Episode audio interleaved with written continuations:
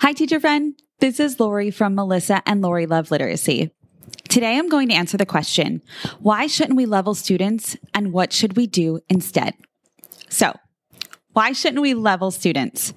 We'll keep this response short and sweet. Professor and researcher Kristin Conradi-Smith from episode 143 says, We lack research for differentiation by text levels. There's simply no support for it. This topic came up in our top episode of 2023, number 143, Maximizing Small Group Reading Instruction. The authors of an article about how to maximize small group instructional time explain that teaching with a leveled reading, sometimes also known as a guided reading approach, isn't the most effective way to teach or learn to read. There's an abundance of evidence that supports this idea, and there are lots of links in the show notes for you to explore.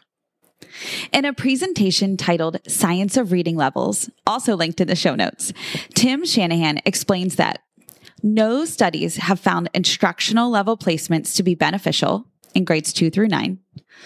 Older students preferred more challenging texts, though they do need more help with these.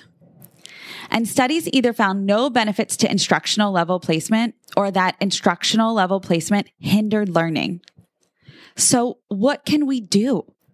We can support students' access to complex texts through scaffolds and building knowledge using language comprehension. For example, familiarize students with print and genre features, teach complex syntax and vocabulary, and teach text organization. Use students' prior knowledge and match that knowledge to text topic demands. That's a great way to connect.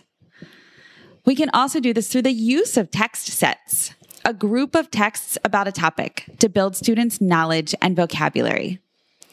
Practice and model oral reading fluency, rereading, and using comprehension strategies. These are helpful tools as well.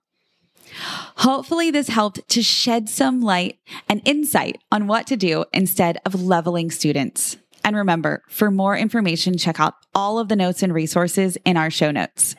We can't wait to keep learning with you. Thanks for listening, literacy lovers. To stay connected with us, sign up for our email list at literacypodcast.com. Just a quick reminder that the views and opinions expressed by the hosts and guests of the Melissa and Lori Love Literacy podcast are not necessarily the opinions of Great Minds PBC or its employees. We appreciate you so much, and we're so glad you're here to learn with us.